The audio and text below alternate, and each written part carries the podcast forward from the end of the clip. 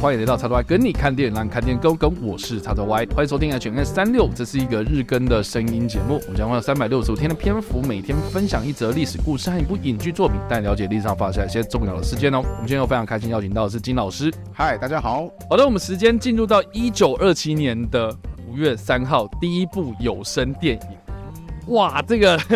应该超级久远的事情了吧？你现在很难想象，就是当年没有声音的电影是什么样的状态。我偶尔，我记得我之前有看过一部日本电影，那部日本电影它是《王牌辩士》吗？啊，好像是哎，就是他要念出完那个台词的内容，这个样很难想象。然后现场还有人在弹钢琴。对对对，就是钢琴老师所提到的这部电影，我也有看。嗯，他就是在讲说，这个日本当年这个无声电影流行的时候呢，他们还会安排在现场。会有一个所谓的辨识，嗯，然后这个辨识呢，他就要去陈述这个无声电影里面到底是什么样的内容。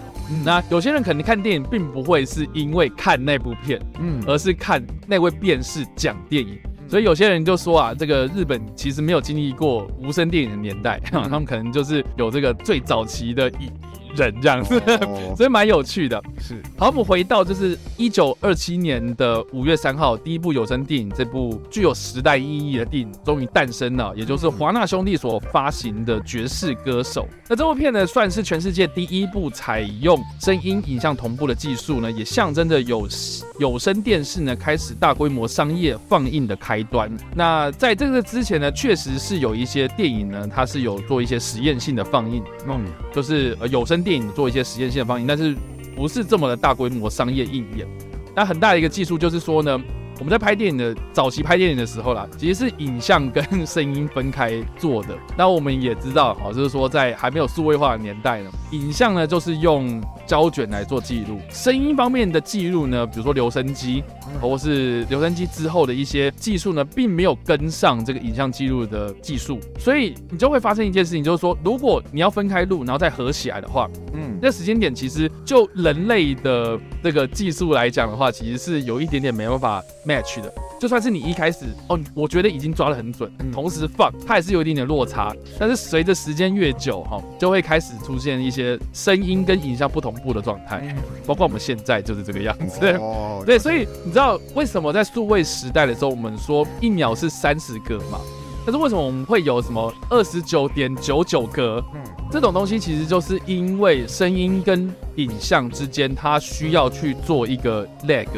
是对，就是说影像比较快啊，然后声音是不同步的嘛，所以它必须要等，就是一点点差距，所以就会什么会创造出什么二十九点九九格。那这个也是当年用胶卷的时候的没办法做到，因为你怎么你怎么去做二十九点九九格？那只有数位技术才可以做得到。是，对，所以在当年这个影像跟声音同步是一个非常非常不容易的事情。到了一九二七年的时候呢，其实电影的发展其实也快要三十，所以。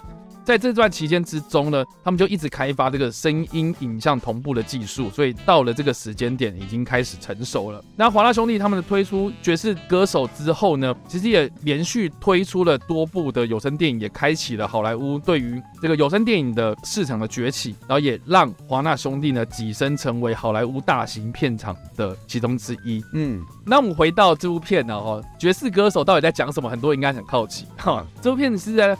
描述说一个传统的啤酒店唱流行歌曲的一个杰克，他不顾保守家庭的反对呢，然后就离家出走，成为一个杰出的爵士歌手，所以算是一个励志故事。是对，因为他在成为爵士歌手的过程中，然后就频频碰壁啊，然后就接受到当年的一些比较传统保守的家庭观念或是社会的阻挠这样子，然后爵士乐在当年其实也是被视为是一个比较不是那么正式的音乐类型。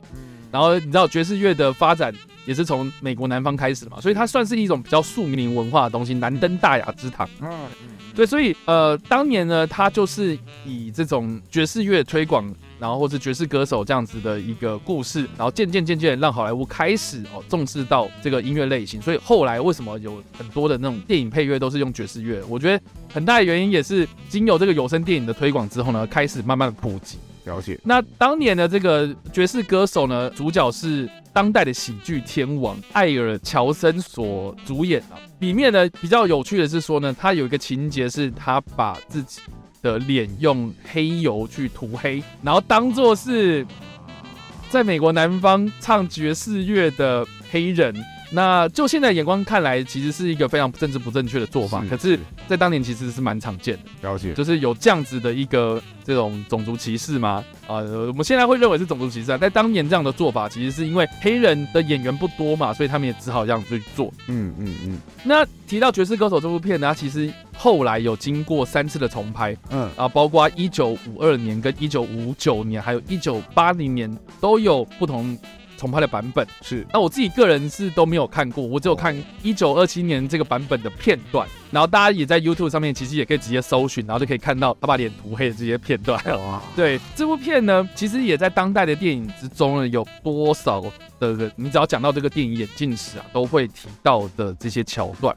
然后在一九九八年的时候，美国电影学会呢也把这部片呢列为是呃当代重要电影。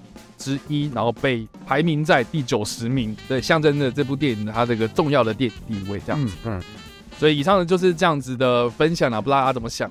真的很难想象当年就是无声电影、有声电影这样的年代。是的，我们现在就觉得说啊，习以为常，然后甚至还会去要求说我要看 IMAX，我还要看那个声光效果很好的电影。可是你真的很难想象，就是当年真的是只有影像，没有声音。哇，就有有声电影是多么新奇的事情。然后我觉得有个很酷的一点，就是有一部片叫《万花西春》嘛。哦，对。然后它其实就是一个好像就是无声电影转入到有声电影，然后就当中就是无声电影跟有声电影有当中有非常多的差距。就好像《万花西春》当中，它一开始有出现一个电影。男主角搭配的一个电影女主角，然后因为她长得很漂亮嘛，对不对？所以在无声电影当中，他觉得哦很棒啊，只要拍摄她漂亮脸蛋就好。结果后来入到有声电影的世界的时候，就发现完蛋了。为什么？因为那个女的讲话声音超级难。然后就发现啊，不能让他讲话，有落差，对，这个人就毁了，就是这不再是那个感觉。还有就是那个，我觉得一个很很酷的一点，就是在里面当中有一个收音方面的问题。哦，对，对他就是这种在在不同的地方讲话的时候，就是这个声音忽大忽小。然后那个，我觉得在《万花嬉春》这部电影当中有很好的呈现，说从无声跨到有声，其实一方面它真的变得更丰富了，但一方面来讲，也就为什么。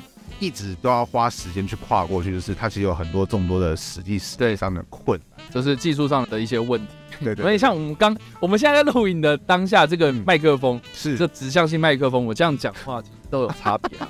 对吧？对吧？是，就是光我们现在这个麦克风都有这样的问题，那更何况是好几年前的世界这样。是，所以其实蛮有趣的，大家可以借由这次的机会来好好的回顾一下这段有趣的历史喽。嗯，好了，那以上这个就是我们今天所介绍的历史故事，还有我们所推荐的电影。那不知道大家在听完这个故事之后有什么样的想法，或者有没有看过这部电影呢？都欢迎在留言区帮留言或在首播的时候工作互动哦。当然呢，如果喜欢这部影片或声音的话，也别忘了按赞、追踪我们脸书粉丝团、订阅我们 YouTube 频道、IG 以及各大声音平台。那我们下一次的 H N 三六再见了，拜拜，拜拜。